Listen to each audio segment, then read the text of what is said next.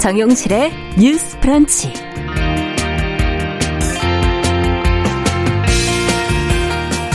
안녕하십니까, 정용실입니다.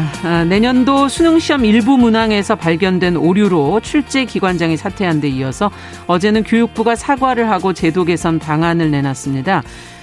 수능 출제 오류, 이번이 처음이 아니죠. 1993년 수능시험이 시작된 이래 올해까지 7번의 오류가 있었다고 하는데요.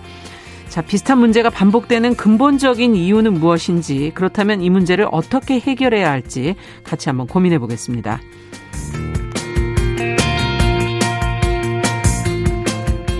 네, 코로나19 상황이 2년째 이어지고 있습니다. 질병으로 인한 피해를 넘어서 우리 생활에 많은 것들이 제약이 되면서 갈등이 발생을 하고 있고, 또 우울한 정서, 이른바 코로나 블루가 일상화되고 있죠. 불안하고 우울한 세계 속에서 우리는 언제 희망을 볼 수 있을까요? 이런 막막함, 고통과 관련해서 코로나 시대에 우리의 삶을 진단하는 글이 뉴욕타임즈에 실렸다고 하는데요. 그 내용 잠시 뒤에 살펴보겠습니다. 자, 12월 21일 화요일 정용실의 뉴스 브런치 문을 엽니다.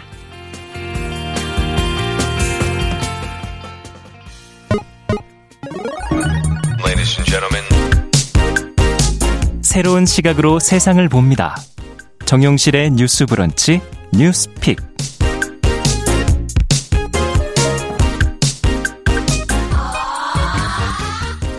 네, 정용실의 뉴스 브런치, 오늘도 청취자 여러분들과 함께 프로그램 만들어가고 있습니다. 한 600분 가까운 분이 인터넷으로, 유튜브로 들어와 주셨네요. 감사드립니다. 자, 첫 코너 뉴스픽으로 시작합니다. 화요일과 목요일은 이 두 분이 지켜주고 계시죠. 신보라 국민의힘 전 의원 안녕하십니까? 네, 안녕하세요. 네, 조성실 정치하는 엄마들 전 대표 안녕하십니까? 네, 반갑습니다. 앞서 말씀드린 얘기부터 먼저 시작을 해보죠. 최근 이 대학 수학능력시험 일부 문항 출제 오류 논란, 정답 결정 처분을 취소해달라면서 수험생들이 지금 소송까지 제기를 했고 1심에서 지금 이긴 상태입니다. 어제 교육부가 문제에 대해서 지금 사과를 하고 제도 개선 계획을 발표를 했는데, 그 내용을 좀 살펴보면서 저희가 같이 고민을 좀 해봐야겠습니다. 조 대표님께서 좀 정리해 주시죠. 네, 2022년 수능, 지난달에 치러졌던 수능이죠. 네. 생명과학2의 20번 문항의 문제가 계속해서 사회적 파장을 몰고 오고 있습니다. 네. 출제 오류 논란이 있었고 관련한 소송이 이어지면서 전원 정답 처리 판결을 받게 되었거든요. 근데 그 항의와 이제 사회적 지진이라고 할까, 여파가 계속해서 이어질 전망으로 보이는데요. 그렇죠. 그러니까 이게 해당 문제는 수능 직후에 이의 제기가 들어갔었습니다. 그러니까 왜냐하면 문제의 답에 도달하려면 가정에 어떤 부분이 음수여야 한다라는 전제를 기준으로 해서 문제가 풀리는 문제인데, 사실 그 문항에서는 가정이 전제가 음수일 수가 없는 거예요. 그래서 이거는 풀 수 없는 문제다라는 이의 제기가 접수가 되었었고, 예. 이의심사위원회의 최종 검토를 통해서 문제가 있지만 문제를 풀 수는 있기 때문에 이의를 받을 수 없다라는 답변을 평가원에서 냈었거든요. 근데 이런 것에 항의하면서 이제 92명의 수험생이 소송을 제기를 했어요. 예. 그리고 그 과정 중에서 이제 세계적으로 이게 좀 논란이 되었는데, 예, 집단 유전학의 세계적 석학인 스탠퍼드대 조너선 프리처드 교수까지 등판을 하면서, 네. 어떤 한국인 학생이 이거 관련해서 이 문제가 이제 풀어질 수 있는 문제인지 그쪽에다 질문을 한 것이고, 그래서 그 연구실에 있는 연구원들에게 이 문제를 풀어보라고 한 거예요. 네. 근데 실제로 이 문제는 오류가 있는 문제이기 때문에 풀어질 수 없다. 이 문제는 문제 자체가 틀렸다라는 이제 SNS상에 공개적인 비판이 있었어요. 그렇군요. 네. 그리고 그것뿐만 아니라 법원에서 이제 수능 표지표, 그 공지표가 나가는, 성적표가 나가는 전날 수능 사상 처음으로 정답 효력 정지 가처분 인용을 하면서 사실상 공란으로 이제 수험표, 그 성적표가 배포가 됐고, 그렇군요. 현재 상황에서는 그 전원에게 모두 다 정답 처리를 하겠다라고 판결이 나온 상황입니다. 근데 이제 문제는 지금 이 상황에서 이 항목을 보는, 네. 학생들이 전원 정답을 받게 되면 상대적으로 같은 학교에 지원하게 되는 그 선택 과목을 보지 않은 학생들은 상대적 피해를 보게 된다. 그래서 이거에 대해서 어떻게 책임을 질 것이냐, 이런 이야기들이 이어지고, 지금 어제 한 문제가 한 대학을 왔다 갔다, 그렇죠. 정도죠? 네. 네, 실제로 이게 여러 번 문제가 있었는데 2014년도에 출제 오류 문제가 있었거든요. 예. 근데 그 대법원 판결을 아직까지 앞두고 있고, 그 당시에 그 다음 해에 한 700여 명 정도가 떨어졌던 학교 학교에 실제로 붙게 되는, 그래서 내년도에 원래는 학교에 갔어야 되는데 재수를 하거나 타 학교에 입학했던 학생들이 그 다음에 신입생이나 편입생으로 입학할 수 있도록 열외적으로 조치를 한 경우도 있었어요. 네. 그래서 교육부가 어제 내년도 2월까지 이제 수능 출제 방식이나 검토 방식 혹은 이심사 제도를 개선하겠다라고 이제 사과를 담아서 관련된 보도자료를 내고 그렇군요. 기자회견을 가졌습니다. 입시의 과정으로 보면 시간을 너무 끌지 않고 이걸 빨리 처리를 하는 것도 굉장히 중요한 부분이었을 텐데 평가원에서 일단 검토한 결과가 다르게 나왔기 때문에 네. 이게 시간을 더 끌게 된 부분, 혼란을 좀 더 자초한 부분이 있지 않나 하는 생각도 들고, 어쨌든 당장 피해를 본 학생들의 구제 문제에 대해서 지금 말이 많은 것 같아요. 어떻게 보시는지. 지금 네. 어쨌든 그 사과를 표명했던 그 교육부는 이게 처음부터 법원이 이제 정답 효력을 정지를 하고 네. 나서 이제 최종 판결을 했고 예. 그렇기 때문에 이미 효력이 정지된 상태로 성적표도 공란으로 나갔거든요. 아. 그렇기 때문에 사실상 정답이라는 게 없었다는 입장이에요. 네. 그렇기 때문에 그걸로 인한 뭐 피해 구제를 할 방법 이 사실상 없다는 입장이기 때문에 아마도 이것과 관련해서는 이제 모두 정답으로 인정이 된 상황에서 네. 이제 성적표가 이제 기재가 되고 그거를 통해서 수시 전형과 이제 정시 전형을 가기 때문에 예. 아마도 다른 때와는 달리 이번에는 구체적인 피해 구제는 아마 어려울 것으로 보입니다. 네. 예. 또 문제가 많겠네요. 그렇게 되면. 네. 네. 어떻게 보십니까, 조 대표님께서? 네. 그리고 2014년 당시에도 이제 소송에 참가했던 학생들에 대해서 그러면 민사상 손해배상, 그러니까 정신적 피해라든지 아니면 본인이 뭐 A라는 학교에 지원할 수 있었는데 이 문제 때문에 B에 지원을 했다가 네. 구제를 못 받은 학생들이 있잖아요. 그래서 그 뭐 총액이 5억 정도에 이제 다다르는데 그래서 아직 이게 대법원 판결 가지 않았어요. 그래서 남겨둔 상황이에요. 최종 판결을. 예. 근데 이와 비슷하게 이제 공식적으로 뭔가 정부 차원에서 배상을 하거나 뭔가 구제를 하겠다는 거는 현재 상황에서는 좀 어려워 보이지만 사실상 뭐 문과 학생들을 중심으로나 이어져서 다시 그럼 소송을 제기한 사람에 대해서는 어떻게 할 거냐라는 사회적 파장도 사실은 어느 정도 좀 가능한 시나리오로 그렇군요. 보이긴 하거든요. 그래서 이게 계속해서 좀 문제가 될 것으로 보입니다. 네. 자, 지금 뭐 수능 출제 오류가 앞서도 제가 잠시 말씀드렸지만 7번째다. 네.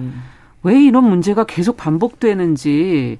지금 저는 이번에 이 정답을 오류라고 얘기해 준 게 세계적 석학이라면 문제가 너무 어려운 거 아닌가 네. 네. 하는 그런, 우리가 왜 네. 세계적 석학이 풀어야 될 문제를 우리가 그렇죠. 풀고 있나 이런 생각도 들기도 하고요. 고등학교 3학년. 그러니까요.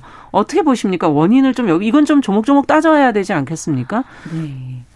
수능의 방식 자체에 대한 근본적인 고려도 필요한 것 같고요. 네. 실은 이번 수능도 불수능 이렇게 표현이 그런 표현을 하잖아요. 네. 뭐 예컨대 영어 시험인데 영어 시험에 거의 수학 문제를 풀어야 될 정도의 시험이 있는가 하면 이번 이 생명과학 2 시험도 뭐 맨델의 법칙에 따라서 뭘 한다는데 네. 실은 저도 뭐 이과는 아니었지만 거의 뭐 세계적 석학이 풀어야 될 정도의 문제로 예. 그 한두 문제로 변별력을 검증 한다는 것 이 자체가 문제 아닌가라는 생각이 듭니다. 왜냐하면 네. 수학 능력 시험이라는 게 결국 대학에 가서 대학의 공부를 할 수 있을 자격 시험 공부의 네. 어떤 능력을 이제 검증하겠다는 것인데 네.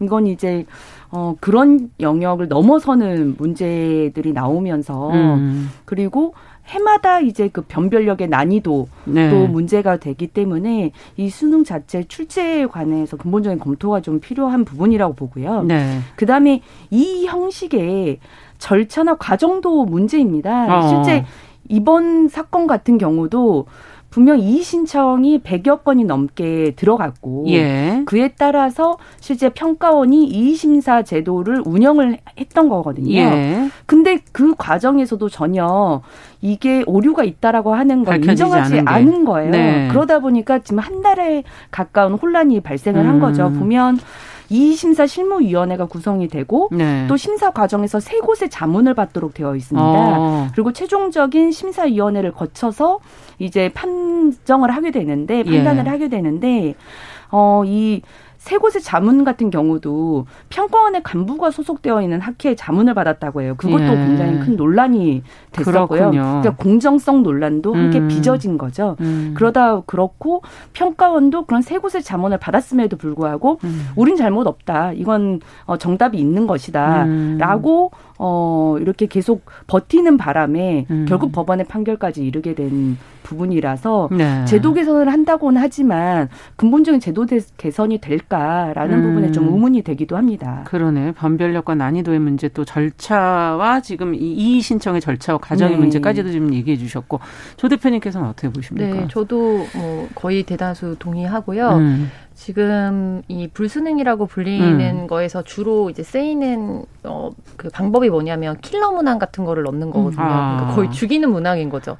그러니까 굉장히 정답률을 낮추는 문항을 넣어서 네. 이걸로 이제 변별력을 갖는 건데 지금 현재 뭐 여러 논조에서 비판들이 나오고 있는데 예. 대안으로 요구되는 그 중요한 메시지 중에 하나는 완벽한 수능이 가능하도록 시스템을 바꾸라는 이야기예요. 그러니까 출제 오류를 줄여라. 그러니까 이의 심사를 좀 더 용이하게 할 수 있도록 시스템을 만들라라는 부분인데 저는 사실 이의 심사를 용이하게 할 수 있는 시스템을 만드는 거는 굉장히 동의를 합니다만 예. 이 자체가 제기됐을 때 방금 우리가 이야기를 나눈 것처럼 그럼 사회적으로 어떻게 구제할 것인가. 그렇죠. 이 문제는 해결을 다시 돌이켜서 할 수가 없거든요. 예. 그래서 결과적으로 그렇다면 정확하게 오류가 없이 내야 되는데 오류가 없이 낼 수 있는 시스템은 이미 몇 년에 걸쳐서 여러 번 제도 개선을 했지만 사실은 나오기가 어려웠어요. 인간이 하는 거라 네. 또 뭐 그럴 수도 있겠죠. 네. 근데 이제 그게 결정적으로 이게 사지선다의 상대평가를 주축으로 하고 있는 시스템 자체에 좀 문제가 있는 것이고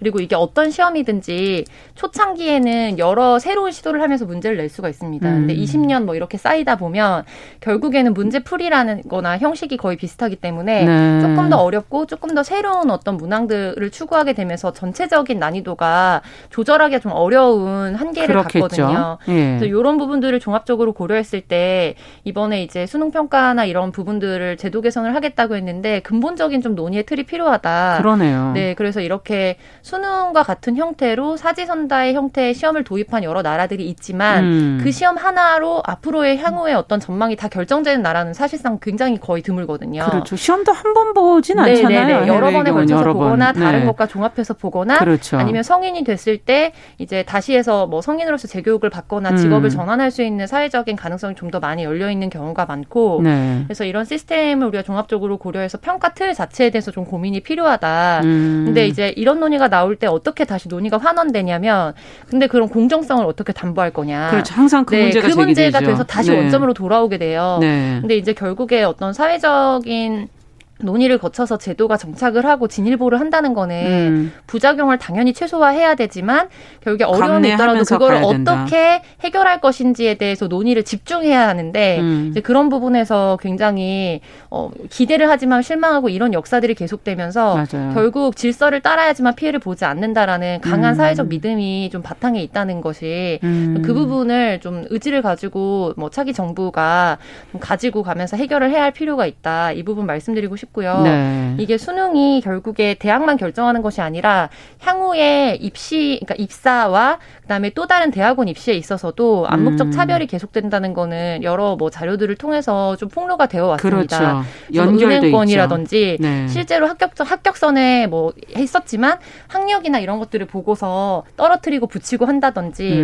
로스쿨이나 이런 데서도 이제 뭔가 사회적인 차별을 최소화하면서 정말로 현장에 적합한 인재를 뭐 뽑겠다라고 했지만 결국에 가보니까 내부 평가 기준의 아예 틀에 점수 차이가 굉장히 많이 나도록 학력별로 뭐 구분을 한다든지 근데 이런 부분에 대해서 공기업이나 공공기업에서 지금 블라인드 채용법을 도입을 했지만 그렇죠. 사적인 부분까지 사기업이나 이런 영역까지는 확대가 안 됐고 입시 영역에 대해서도 확대가 안 된 상황이거든요. 네. 그래서 이 부분에 대한 사회적 합의나 무엇보다 법적인 기반이 굉장히 필요하다.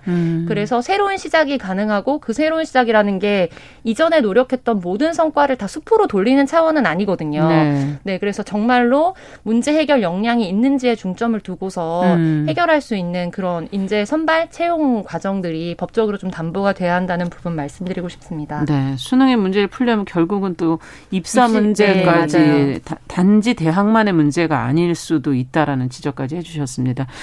자, 저희도 앞으로도 관련된 교육 관련 문제들 또 계속 좀 짚어보도록 하고요. 자, 두 번째 얘기를 좀 가보죠. 국가인권위원회가 지금 정인이 사건으로 불리는 서울 양천구 입양아 학대 사망 사건 이와 관련해서 양천경찰서에 대한 경고 조치를 권고를 했다고 하는데 어떤 내용인지 신보라 의원과 좀 살펴보면서 들여다보겠습니다. 네, 국가인권위원회는 지난 1월 정인이를 피해자로 하는 진정을 접수해서 조사를 해왔는데요. 네. 해당 진정은 세 차례의 아동학대 의심 신고에도 불구하고 경찰의 안이한 대응으로 정인이를 살리지 못했다고 시민들이 제기하는 것입니다. 인권위는 조사 결과 정인이 사건에서 경찰이 피해 아동에 대한 보호 의무를 소홀히 한 책임이 있다고 판단했다고 하고요. 예. 경찰청장에게 경찰의 아동학대 방지 및 현장 대응 체계 전반에 대한 모니터링을 하라고 공고를 했습니다. 네. 구체적인 조사 내용을 보면 경찰은 아동학대 사건의 초동 조치, 그리고 네. 조사 및 수사, 아동학대 예방과 사후관리 전반에 걸쳐서 직무상의 책임을 다하지 않았고 또한 소아과 의사가 아동학대 정황을 경찰에 직접 신고를 했기에 학대 의심 정황을 중대하게 다룰 필요가 있었다고 판단을 했습니다. 네.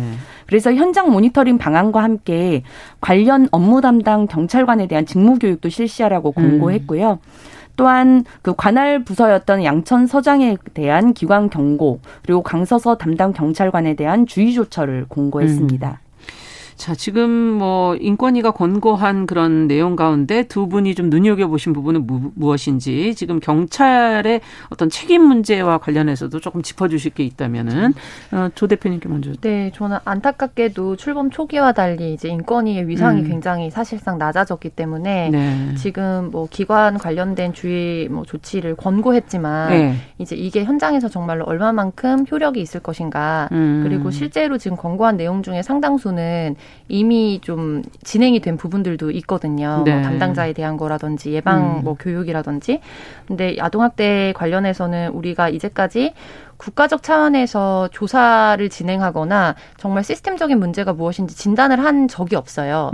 네, 그래서 이제 영국이나 이런 사례들을 들면서 이제 우리가 어떤 사건이 발생했을 때 이 사건의 바운더리 안에서 문제가 무엇이었냐를 보는데 네. 결국에는 전국적인 차원에서 우리가 근본적으로 바꿔야 되는 부분이 그렇죠. 무엇인지에 대해서 논의를 할 기점을 마련해야 된다라는 요구가 있고 그게 현재 아동학대 특별법이라는 이름으로 좀 계류가 되어 있습니다.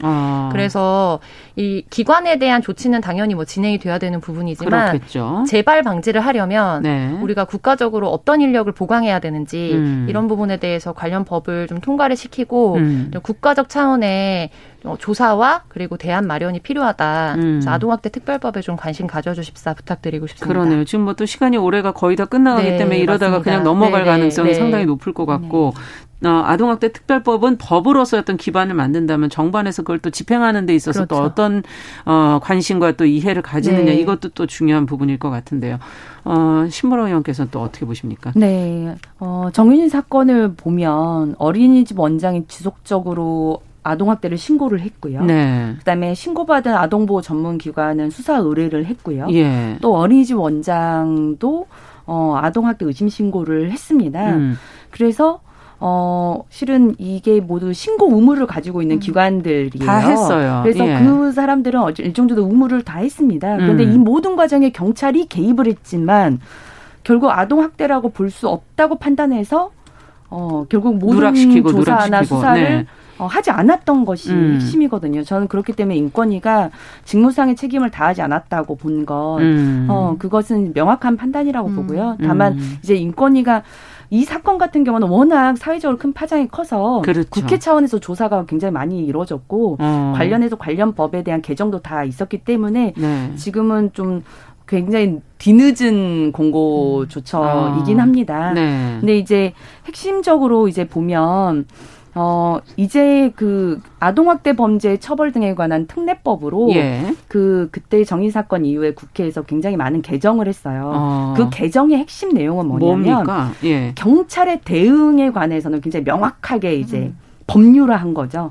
조문으로 네. 경찰이 이럴 때는 명확히 개입해야 된다라고 하는 내용들을 적시를 하고요. 경찰의 권한은 더욱 강화시켜준 것이 이번 개정의 그때 핵심이었습니다. 네, 권한이 그래서, 강화된 만큼 책임도 따르는 거죠. 네, 맞습니다. 네. 그래서 아동학대 범죄 처벌대행 특례법 그때 개정 사항으로 보면요. 예. 신고가 있는 경우에 수사기관은 즉시 조사 또는 수사에 착수해야 된다. 즉시. 네. 그러니까 정인 사건 같은 경우 신고가 있었음에도 불구하고 조사나 수사를 하지 않았어요. 그냥 네. 부모 입장만 듣고 아동학대가 아닌 것 같은데 하고 그냥 네. 나가버린 거죠. 그래서 반드시 무조건 조사해야 된다. 넣은 거고요. 예. 그다음에 또 반드시 조사는 그 학대 부모와 분리해서 실시해야 된다. 부모와 아이를 분리해서. 네. 그리고 이제 목격자 등이나 이런 사람 네. 목격자나 의사 이런 분들의 진술도 반드시 학대 부모와 분리해서 자유롭게 진술할 수 있도록 환경을 보장해줘야 된다는 내용이고요. 아, 네. 그리고 또 응급조치라고 해서 가해자와 피해자를 이제 분리하고 그다음에 그렇죠. 보호기관에 맡긴다거나 이런 것도 네. 72시간을 보호할 수 있도록 하되 법원의 어떤 결정이 나와서 조금 더 있기까지도 연장할 수 있다. 이렇게 해서 아동의 보호를 법원의 결정이 네. 나올 때까지 또 더 연장할 수 있게끔 그렇게 네. 탄력성을 또 두기도 하고요. 네. 그리고 반드시 관련해서도 조사 결과를 또 보고하고 기록에 남겨두고 이렇게 하도록 했습니다. 네. 그래서 경찰의 대응은 명확히 하되 예. 권한도 강화시켜준 거죠. 경찰이 어떤 이 조사와 수사 과정에 어떠한 개입도 받아서는 안 된다라고 보장을 해준 거거든요. 그러네요. 그렇기 때문에 이제 그간 경찰은 실은 권한이 없었다. 네. 개입을 하기가 어렵다. 애매하다. 이런 걸로 네. 실은 책임을 방기해 왔었는데 이런 아니에나 어떤 인식이나 공무원의 그런 면피성 행동이 더 이상은 되어서는 안 된다. 그리고 이제 이러한 법률이 있기 때문에 그렇게 해서도 안 된다라고 하는 걸 꼭 명심했으면 좋겠다는 생각이 네, 듭니다. 개정된 부분만이라도 일단 지켜진다면 네. 좀 더 변화가 되지 않을까. 지금 앞서도 인권위의 이제 권고는 다소 늦었다고 얘기는 하셨지만 지금이라도 또 잊혀져 가는 네. 문제들을 또 다시 한번 돌이켜보는 점에서는 의미가 있지 않나 하는 생각도 들기도 하네요. 자, 뉴스픽 조성실 정치하는 엄마들 전 대표 신보라 국민의힘 전 의원과 함께 뉴스 살펴봤습니다. 자, 말씀 잘 들었습니다. 감사합니다. 네, 감사합니다. 감사합니다. 네, 정용실의 뉴스 브런치 1부 마치고 잠시 후에 뵙겠습니다.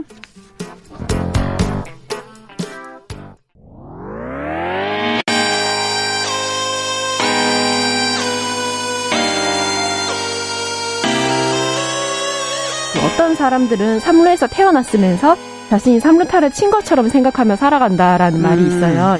3분 즉석카레 만들듯이 법안을 뚝딱뚝딱 잘 만들어내시는 분들이 왜 여기에 대해서는 이렇게 직무유기를 하고 있을까 그런 문제가 들고 따끔하게 예. 여성 팬티에 달려있는 정체불명, 의미불명의 리본에 대해서 생각하게 됩니다. 도대체 이 아이는 왜 있는가. 경쾌하게 정말 그런가요? 외신도 당황한 거죠. 이 사건을 보고 예. 도대체 한국에서 무슨 일이 벌어지고 있는 거냐. 이거 한국의 성보수주의 때문 아니냐. 할 말은 하면서 같이 고민해보겠습니다. 세상을 보는 따뜻한 시선 정용실의 뉴스 브런치. 네, 정용실의 뉴스 브런치 이제 또 시작하겠습니다. 11시 31분입니다. 시인의 눈으로 뉴스와 세상을 좀 들여다보도록 하죠. 시시한가. 오늘도 방수진 시인 자리해 주셨습니다. 어서 오십시오. 네, 안녕하십니까. 어떤 뉴스를 오늘은 좀 살펴볼까요? 네, 아나운서님께서는 혹시 네. 삶의 끝 이후에 네. 어떤 것을 남기겠다. 유산으로 정해두신 마음의 그런 것들이 좀 있으실까요? 가능한 아무것도 안 남겨요. 조용히 사라지고 네, 쓰레기를 줄이는 방향. 네. 참, 네. 그 오늘은 네. 디지털 유산이라고 하는 좀 재미난 개념에 대해서 좀 얘기를 가져와 봤는데요. 네. 우리나라 기업과 함께 전 세계 이제 스마트폰 시장을 주도해 온 기업이죠. 그 일명 이제 사과폰을 만드는 회사가 사용자가 이제 사망을 한 뒤에 가족이나 지인이 그 계정에 접근을 할 수 있도록 하는 프로그램 기능을 도입했다라는 소식입니다. 지난 14일부터 배포한 새 운영체제 업데이트를 통해서 디지털 유산 기능을 이제 추가를 했다라고 볼 수 있는데요. 네. 스마트폰 사용자가 자신의 전화기와 인터넷상 데이터 저장소인 이 클라우드에 접근할 수 있는 사람을 최대 5명까지 지정을 해두면 사용자가 사망한 뒤에 이 폰에 저장된 사진이나 영상 전화번호 같은 개인정보를 관리할 수 있게 되는 거죠. 사실 이 사과폰이 보안이 엄청 잘 돼 있어가지고 네. 웬만하면 못 들어가잖아요. 맞습니다. 예전에는 이제 뭐 수사 목적으로도 요청을 푸는데 한창 시간이 걸리죠. 시간 오래 걸리고 네. 폰 잠금을 절대 해지를 안 해주겠다라고 맞아요. 하는 그런 태도였었는데요. 이런 관행을 깨고 접근을 허용한 것이 이 바로 좀 이례적이군요. 좀 디지털 유산에 대한 이제 사회적 논의가 활발해지고 있는 어떤 징조가 아닐까 이렇게 언론은 분석을 하고 있습니다. 예. 실제로 뭐 다른 IT 기업들은 이와 비슷한 기능을 이미 수년부터는 이제 제공을 하고 있었던 거고요. 그렇죠. 디지털 유산이라고 하면 지금 이제 이 사과폰 만드는 쪽에서는 스마트폰에 담긴 것만을 얘기하는데 어디까지를 봐야 될 거냐. 이 뭐 스마트폰 말고도 많잖아요. 자료들이. 네. 많습니다. 그 디지털 유산이라는 말 자체를 조금 생소하게 느끼실 분들도 많을 것 같아요. 네. 이게 간단히 말씀을 드리면 디지털 유산은 고인의 유품처럼 생전에 온라인이나 스마트폰과 같은 디지털 공간에 남긴 우리의 흔적을 이해한다고. 많죠, 사실은. 네, 굉장히 많잖아요. 네. 뭐 블로그에 남긴 게시물, 그렇죠. 댓글, 영상, 아니면 뭐 온라인 게임에서 획득한 아이템, 뭐 이런 것까지 다 포함이 되니까요. 저는 근데 좀 더 나아가서 이 디지털 유산의 범위를 흔적의 여부를 넘어서 고인이 생전에 데이터를 활용해서 접근하고 접속했던 모든 기록들을 다 포함한다고 저는 이제 생각이 들었어요. 아, 더 넓게 보시네요. 예, 예를 들자면 방문했던 사이트의 내역이라든지 좀 무서울 수도 있는데 구매 혹은 대여한 열람한 도서나 콘텐츠 내역들, 와. 자주 검색했던 검색어들, 와. 그리고 음악 플레이리스트들. 이거는 범죄자들. 할 때 하는 거 아니에요? 이런 것들이 좀 악용될 네. 가능성도 있지만 네. 저는 이 디지털 유산이라는 것이 어떻게 본다면 고인의 생전의 모습과 삶의 그 내면의 모습을 가장 가까이서 설명할 수 있는 근거이자 자료다. 저는 그렇게 보거든요. 프라이버시를 설명할 수 있는 가장 마지막 관본이 사실상 그가 평소에 이걸로 뭘 했느냐 이런 걸 보는 게 아닐까 그렇죠. 생각했기 때문에 좀 확장해서 볼 필요도 있지 야. 않나 생각을 해봅니다. 아까 지인 5명까지 지정을 해두면 이 얘기를 하니까 그럼 누굴 지정해야 되나 저 그 생각하고 있었거든요. 아까부터. 네, 과연 맞습니다. 누구한테 이걸 다 믿고 맡길 수 있느냐 나의 속모습을 다. 참 네. 고민이네요. 맞습니다. 방수진 씨는 누구에게? 네. 저도 이 기사 이제 네. 접하고 제일 먼저 이제 들었던 생각이 야, 이거 누구한테 이 권한을 주지? 그러니까. 뭐 이게 고민의 첫 지점이고.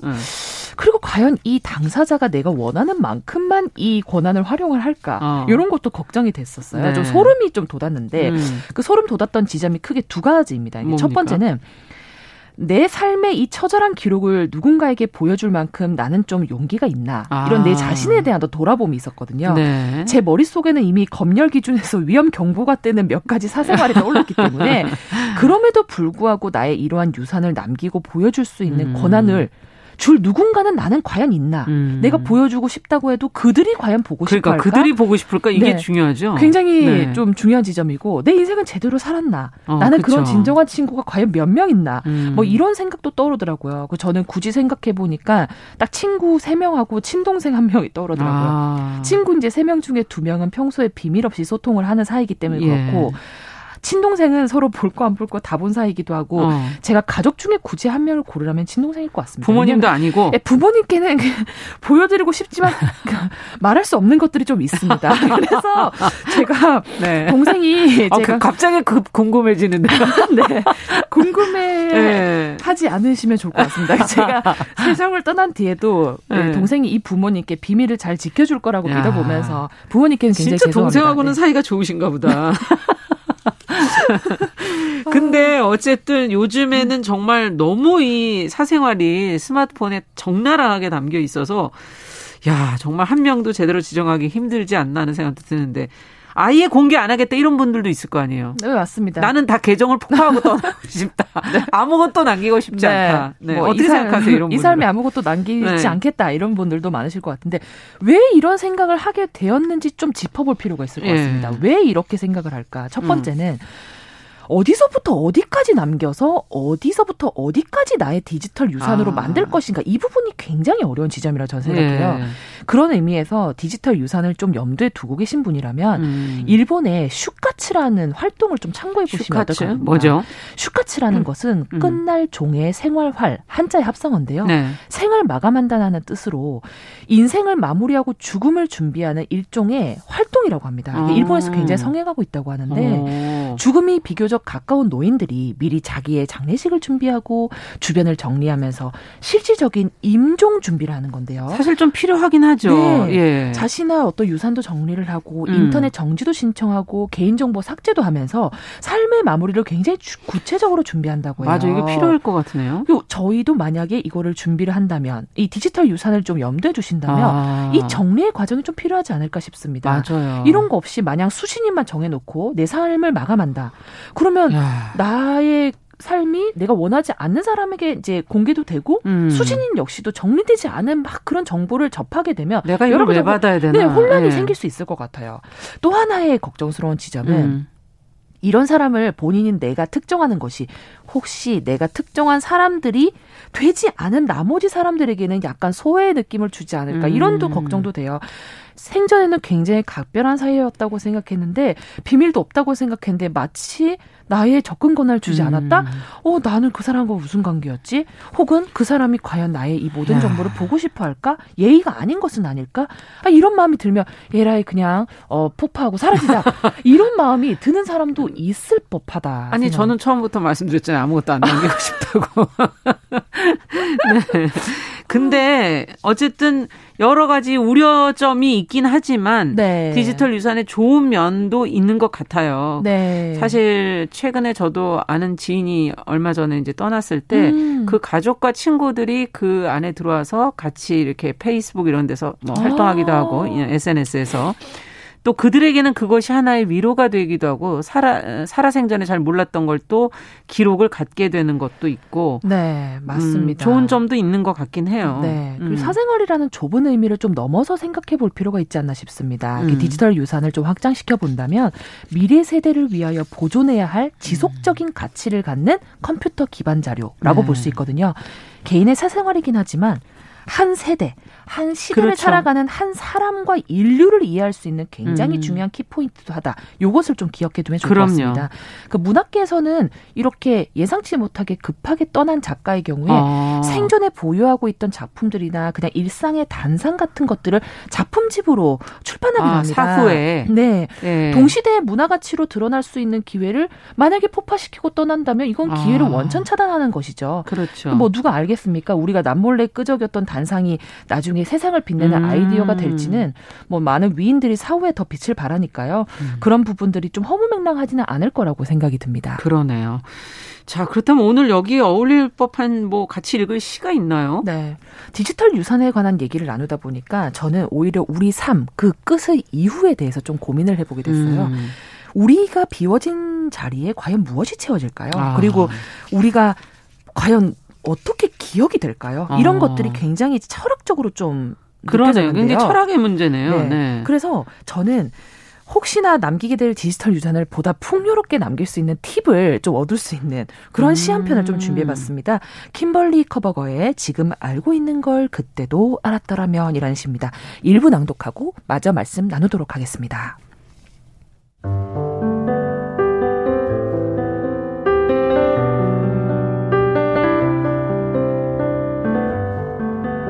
킴벌리 커버거, 지금 알고 있는 걸 그때도 알았더라면.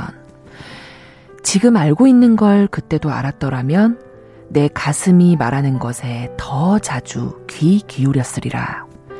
더 즐겁게 살고 덜 고민했으리라.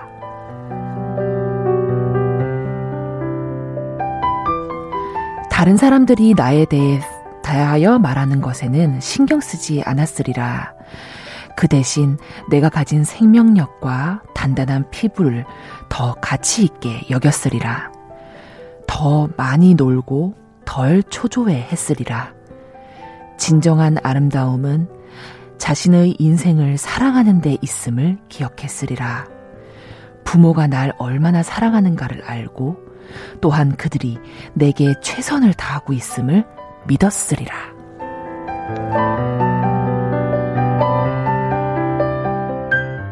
야, 저희가 삶의 끝을 얘기하다 보니까 제대로 살아가는 게 뭔지를 다시 한번 생각하게 되네요. 맞습니다. 예. 생각해봤습니다. 생의 마지막 순간에 우린 과연 어떤 생각을 하게 될까요? 무엇을 가장 후회하고 무엇을 가장 안타까워하고 무엇을 가장 기쁘게 여기게 될까요? 그렇죠. 삶의 마지막 앞에서 내 삶의 마지막을 준비하며 디지털 유산을 하나 둘씩 정리하게 될 때 우리는 아마도 킴벌리 커버거의 말처럼 이런 가치를 깨닫게 되지 않을까 싶습니다. 아, 조금 더 나를 사랑하고 조금 더 아껴줄 걸. 그래야 되는데. 나를 사랑하는 이들이 나를 충분히 사랑하고 있음을 믿어줄 걸. 그럼. 이 후회의 끝에서 우리는 아마도 깨달을지 모르겠어요. 우리 자체로서 우리는 너무나 가치 있는 것이라는 걸요. 그 사생활에 불과하다고 누군가는 말하겠지만요. 저는 나를 사랑하고 나를 지켜주던 이들에게는 나의 발자취와 이런 숱한 생각의 기록들은 그 무엇과도 바꿀 수 없는 가치와 다름없을지도 모르겠다라는 생각을 했습니다. 그래서 여러분들은 오늘 이런 기사를 다루면서 생에서 나의 어떤 발자취를 유산으로 남길까, 나의 발자취를 소중히 간직하고 의미를 새겨줬으면 하는 그 누군가가 이 순간 떠오르신다면은 저는 오히려 디지털 유산의 형식이 아니라 함께 살아있는 이 순간을 살아있는 유산으로 만들 수 있게 좋네요. 그들에게 곁을 좀 내어주면서 삶을 공유해보는 것은 어떨까 이런 생각을 좀 했습니다. 뭐 이런 얘기 드리면서 오늘도 얘기를 좀 맞춰보면 어떨까 합니다. 네, 아, 오늘 시간 많은 생각을 하게 하네요. 네. 네. 시시한가 방수진 시인과 함께 디지털 유산과 함께 우리 삶의 끝에 그 이후는 한번 같이 고민해봤습니다. 말씀 잘 들었습니다. 감사합니다. 네, 감사합니다.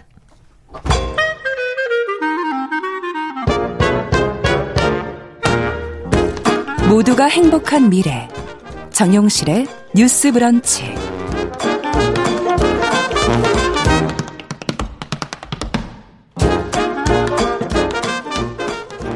네, 정용실의 뉴스 브런치 듣고 계신 지금 시각 11시 44분 향해가고 있습니다. 자, 국제사회 이슈 생각해볼 만한 외신 기사 저희가 깊고 넓게 좀 살펴보는 시간이죠. 국제뉴스 조윤주 외신캐스터 자리해 주셨습니다. 어서 오십시오. 네, 안녕하세요. 자, 뭐 2019년 12월 코로나 사태가 이제 시작이 됐고 코로나 네. 백신 나오고 접종률 올라가고 이제 끝나지 않겠는가 했는데 오미크론까지 변이가 나오게 네. 되면서 상황이 이게 언제 종식되려나 이제 바뀌었어요, 생각도. 네. 이런 우리의 모습에 대해서 뭐 뉴욕타임즈에서 기사를 썼다고 그래서 네네. 저희가 앞에 저희가 이제 읽어보겠다 이런 네네. 말씀드렸는데요. 소개를 좀 해드릴게요. 제가 이제 신문을 직접 가지고 왔는데요. 네. 이제 오피니언 면에 이렇게 크게 나왔는데 이게 어떤 거냐면 세상 종말 상황입니다. 근데 밑에 사람들 보시면 그냥 땅만 보고 지나가잖아요. 보통 이렇게 세상 돌아가면 공포에 질렸거나 막 패닉해야 되는데 그냥 지나가는 거예요. 세상이 어떻게 돌아가든. 네. 아, 그러니까 이제 이게 제목 이 기사를 쓴 사람이 누구냐면은 아담 그랜트라고 교수입니다. 네, 유명한 와튼 스쿨의 저자이기도 하고. 네, 맞아요. 네. 와튼 스쿨의 조직 심리학 교수고요. 7년 연속 최고 등급의 평가를 받은 최연소 종신 교수이기도 합니다. 예. 우리나라에도 책이 나왔습니다. 뭐 오리지널스, Give and Take, 옵션 B 그리고 이제 최근에 Think Again까지 나왔는데요. 하버드 대학교 심리학과를 수석으로 졸업하고 그리고 이제 미시간 대학에서 박사학위까지 받았는데 그러니까 이제 이 교수가 얘기를 하는 것이 기사 제목이 이렇습니다. 우리는 지루한 대재앙 속에서 살고 있다. 그러니까 사실 지금 상황이 정말 지루하죠. 네. 근데 굉장히 최악이잖아요. 네. 근데 보통 정말 대재앙 그럼 이게 끝이 나야 되는데 끝이 안 나는 겁니다. 그러니까요. 그래서 지루한 대재앙의 세상에서 살고 있다라고 제목을 뽑은 겁니다. 이제 말씀드린 것처럼 상반되는 두 개의 단어가 나옵니다. 지루한이란 단어와 세상 종말인데 그러니까요. 어떤 일이 끝나야 되는데 끝나지 않고 그 무시무시한 상황이 계속되고 있다. 네, 상반된 두 단어가. 근데도 이해가 되네요. 그 그렇죠? 표현이 상반된 표현인데도 함께 쓰는 게 이해가 되는 게 변이 바이러스가 네. 계속 지금 등장을 하고 언제 과연 끝날까 또 지금 저희가 맡고 있는 접종 이거로 되는 건가. 맞아요. 여러 가지 우려와 이런 마음의 그 번민의 상태. 네네. 네. 맞습니다. 그래서 그랜트 교수가 지금 코로나 사태를 이런 식으로 표현한 것 같습니다. 세계보건기구가 지난달 말에, 그러니까 사실 이번 달 초라고 해도 과언이 아닌데요. 오미크론 변이가 우려종이다라고 선언했고, 그리고 세계 각국이 다시 이제 국경도 봉쇄하고, 네. 이제 오미크론 나왔었을 때 금융시장 완전 흔들렸고요. 그렇죠. 오미크론 변이가 또 인류 얼마를 어느 정도를 망가뜨릴지 확신도 없었지만 어쨌든 경고가 나왔습니다. 그런데 또 우리는 델타 변이를 한번 겪었잖아요. 그렇죠. 그러니까 또 며칠 만에 다시 또 일상으로 돌아갔어요. 예. 그래서 미국에서 실시한 여론조사를 보면요. 12월 3일부터 4일까지 한 건데 응답자의 94%. 거의 오미크론이 나온 지 며칠 되지 않았는데도 사람들이 오미크론 들어봤어 라고 거의 대부분의 사람들이 말을 했고요. 네. 그리고 심지어 그때는 오미크론이 얼마나 위험한지 또 기존 백신으로 이게 회피가 가능한지 이것도 정보도 없었거든요. 근데도 사람들이 그렇게 대답을 했었고 그렇지만 23%만 결국은 연말 계획을 취소하거나 밖에서 지인 만나는 모임은 중간에 그러면 됐다. 나머지 그 한 70%가 넘는 숫자는 그대로 간다. 지내겠다라는 거죠. 네. 그러니까 그게 아마 시간이 2년 가까이 지금 이제 지나가다 보니까 네. 정말 처음에는 너무 무서움과 네네. 두려움에 떨었었는데 네. 삶을 유지하지 않을 수도 없고. 그렇죠. 예. 그래서 이제 그랜트 교수도 이제 그런 부분을 지적을 한 겁니다. 그래서 코로나 바이러스가 처음으로 세상에 나왔을 때는 감염력이 매우 높고 치명적인 바이러스고 치료약도 없고 백신도 없었잖아요. 그렇죠. 그래서 사람들이 그때 기억하실 거예요. 미국은 막 슈퍼마켓에 네, 뭐 사재기하고 네, 휴지 하나도 없고 네. 식료품점에 가서 막 물건을 마구 사들이고 그리고 이제 각국 정부가 봉쇄 조치 내리고 그랬죠. 그리고 사람들도 거의 집 밖에 안 나갔습니다. 예. 차가 없었잖아요. 중국 같은 경우도 거의 도시가 텅텅 비어 있었고 혹시라도 나가면 장갑 끼고 마스크하고 뭐 맞아요. 어떤 사람 헬멧까지 쓰고 그렇게 밖에 나갔단 말이죠. 근데 지금은 이렇게 코로나를 두려운 사람들이 그때에 비해서는 줄었어요. 예, 많지가 네. 않고 또 오미크론 변이 확산을 막으려는 보건당국의 노력 그리고 이런 부분에 대해서 충돌하는 일까지 벌어지고 있습니다. 유럽에서는 백신 접종 의무화하니까 안 하겠다고 네, 시위까지 하는 경우가 벌어지고 있거든요. 그래서 네. 교수 얘기를 하는 게 이런 공포 영화를 우리가 이전에도 본 적이 있다라고 말했는데 비유적으로 얘기를 한 건데요. 공포 영화를 보면은 킬러가 딱 등장합니다. 그래서 네. 뭐 칼을 들든지 총을 들든지 해서 막 난사하는 장면이 막 등장하잖아요. 근데 이거를 자꾸 보다 보면은 영화고 자꾸 반복되니까 그렇게까지 무섭지는 않거든요. 영화도 여러 번 보면 안 무섭잖아요. 네, 그렇잖아요. 그래서 심지어 네. 공포 영화만 보는 사람도 있는 것처럼. 그래서 교수 얘기는 이런 똑같은 상황이 지금 현실에서는 21개월 동안 그렇죠. 계속 반복 상영되는 거랑 마찬가지다. 그리고 우리는 지금 그런 상황에 살고 있다. 지루한 대장, 끝나지 않은 종말에서 살고 있다. 이렇게 표현했습니다. 네, 인간의 적응력이라는 게 참 대단하다. 이런 생각도 한편으로는 하게 되면서 네네. 처음에 그 공포가 이제는 많이 익숙해졌다. 네. 이런 생각도 들기도 하고요. 맞습니다. 네. 그래서 이제 우리가 뭐 위드 코로나 이렇게 표현을 하잖아요. 그래서 어쨌든 그럼에도 불구하고 비상경보가 계속 끊임없이 울리다 보니까 사람들이 이 코로나 팬데믹 상황에서 무감해지고 또 보호 장비를 내려놓는 것 같다라고 표현했습니다. 그러면서 방역 조치도 좀 완화하고 그리고 마스크 착용도 지금은 다시 의무하긴 했습니다만 한동안 좀 느슨해 했었죠. 네, 그래서 마스크 착용도 하지 않고 그리고 심지어 생명을 지킬 수 있는 백신 접종마저도 거부하는 사태까지 벌어졌다 이렇게 표현했습니다. 왜 그런 걸까라고 교수가 의문을 제기했는데요.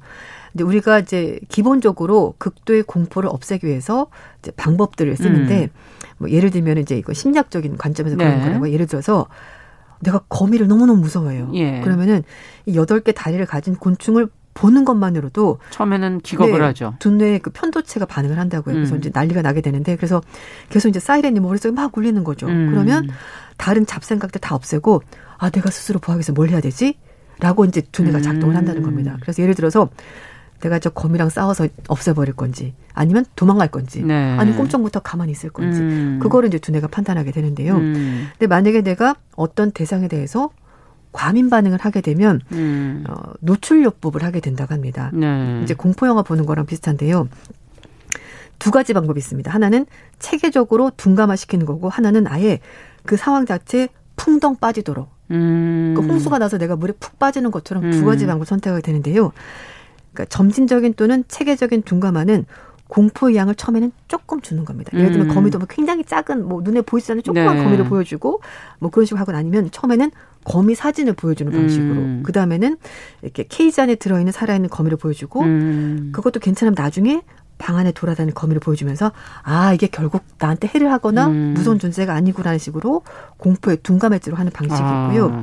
또 하나는 범람법, 그러니까 플러딩이라고 해서 홍수가 나서 푹 빠지는 것처럼 공포를 한꺼번에 크게 노출시키는 겁니다. 예를 들어서 처음부터 아예 좀 무시무시한 거미를 그냥 투입을 하는 거죠.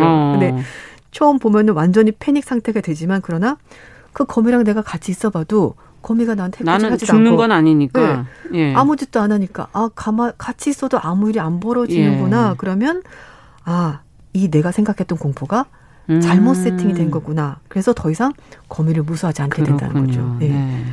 이게 지금 말씀해 주신 코로나 팬데믹 처음에 그것에 놀랐지만 그것이 네. 계속 이어지면서 둔감화됐을 수도 있고 범람됐을 네. 수도 있는 네, 네, 맞아요. 두 가지 방법에 다 해당될 수도 있는 네. 거네요. 그래서 이제 그랜트 교수는요. 전 세계 수십억 명의 사람들이 코로나 팬데믹을 통해서 이런 두 가지 경험을 다 했다라고 설명을 하는 겁니다. 처음에 2020년 봄, 2019년 겨울 그때 우리는 범람법을 당했던 것 같다는 겁니다. 갑자기 네. 사람들이 막 죽고 아프고 근데 이 바이러스가 뭔지는 모르겠고 그쵸. 공포스럽고 그리고 이제 또 하나는 언론에서도 병원에서 산소호흡기 온갖 장치에 의존해서 겨우 숨쉬고 있는 환자들의 모습을 계속 보여주는 거죠. 그러니까 그 많은 공포가 한꺼번에 다가오게 된 겁니다.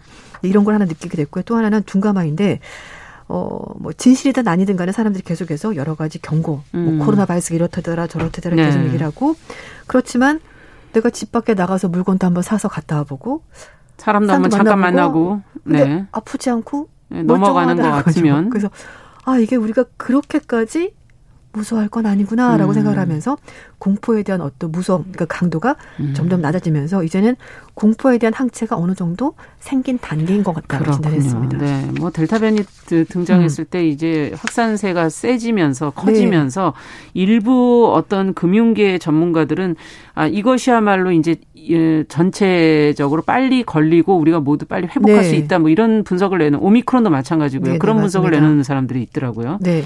공포가 달라졌어요, 확실히. 네, 그렇죠. 예. 이제 사람들은 반응이 또 변이가 또 나왔다고? 델타가 끝이 아니었어? 근데 이제 전문가들은 또 변이가 등장할 거로 물론 얘기를 했었어요. 얘기했었죠. 그렇지만 예. 이렇게 짧은 간격으로 또 등장했다고? 그러니까 이제 사람들이 좀 생각이 달라지게 된 겁니다. 결국 이런 팬데믹 상황이 계속 이어지다 보니까 사람들이 또 하나는 공허함, 무력감에 빠져들게 된다는 거죠.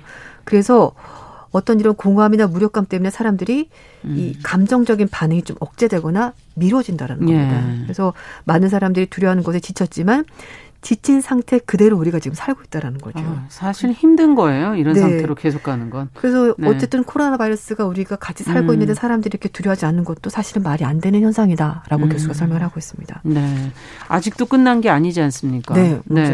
언제 끝날지 모르는데 네. 사람들 반응 역시 이제 좀 지쳐가고 네. 둔감해지고 네. 있고. 그래서 이제 사람들이 참. 이제 이 공포 강도가 너무 강력해지면 어떤 반응도 하냐면요. 감정적으로 공포를 그냥 회피한다고요. 눈 가리는 거죠. 있는데 그게 없는 것처럼.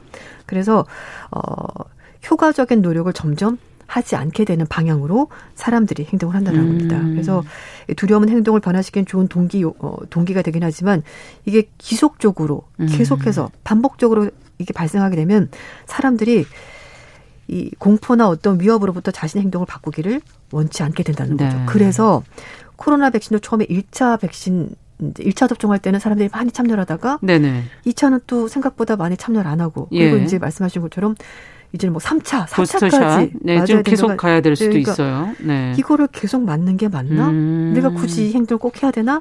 라는 의구심을 가지게 된다는 거죠. 그런데 이제 그런지 교수가 일하는 것이 결국 이제 이런 여러 가지 것들 때문에 사람들의 행동이 즉각적으로 반응을 안 하고 자꾸 느려지고 회피하게 되는데 그렇지만 그럼에도 불구하고 우리는 현재 굉장히 명확하고도 확실한 위험과 같이 있는 것이고 그래서 우리를 보호하기 위해서 반드시 행동해야 된다는 것을 분명히 알고 있어야 된다고 교수가 조언했습니다. 네, 우리가 지금 이렇게 뭐 무감각해져 있지만 네. 둔감해져 있지만 무엇이 중요한 거죠. 위험인지 네. 인지해라라는 얘기를 해준 것 같네요. 맞습니다. 네, 오늘 국제뉴스는 뉴욕타임즈에 실린 코로나19 시대를 진단하는 아담 그란트 네. 교수의 글을 같이 한번 들여다봤습니다. 조윤주 외신캐스터와 함께했습니다. 말씀 잘 들었습니다. 네, 감사합니다. 네, 정용실의 뉴스 브런치 화요일 시간 이제 마무리할 시간이 됐습니다. 저는 내일 11시 5분에 다시 뵙겠습니다. 감사합니다.